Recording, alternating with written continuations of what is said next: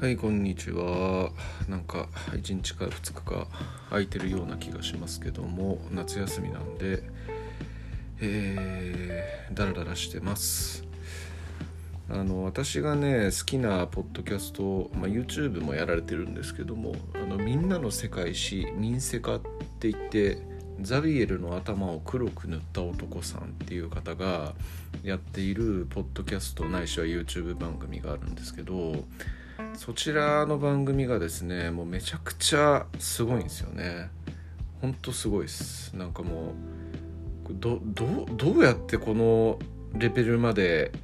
調べてご存知なんだろうっていうような感じで喋られている古典ラジオとはまたちょっと一味違うっていう感じの番組でこれもこの番組ももうちょっと評価されるべきだななんてちょっと思ってまあ今日今ここでも言ってるんですけど、まあ、僕は何日前からかその中国のね、まあ、四季の話っていうのでこう通詞で喋ってますけど、まあ、それをやってる理由っていうのもそのこの民生化のねえー、感じで喋れたらいいよなみたいな感じでちょっとそれに触発されてやってるっていう部分もあったりするんですよね。いやもう僕はまあもう聞き返したりしてみるともうただ淡々と喋ってるだけですけどその民生化はね もう本当になんかすごいんですよね。面白い話面白く喋れるちょっとなんかネタチックに喋れるっていうのがすごく面白くてなんかもうね聞いてて笑っちゃうんですよね。エンタメ性があるっていうかね。でやってる時代って、まあ、通詞でやってるって話なんでちょっといろんな場所に行くのかもしれないですけど、まあ、やってる時代がまずユダヤ教のユダヤの神話の歴史やってでバビロニア神話やって、まあ、メソポタミア文明ですよね。メソポタミアやってでエジプトやってえー、ギリシャやってでギリシャ哲学をしゃべるみたいな。あとまペルシャとかもやってね。なかなかあんまりこう触れ合うことがないような時代なんかを結構こういろいろ教えてくれるっていう感じでもう知識的にもめっちゃ、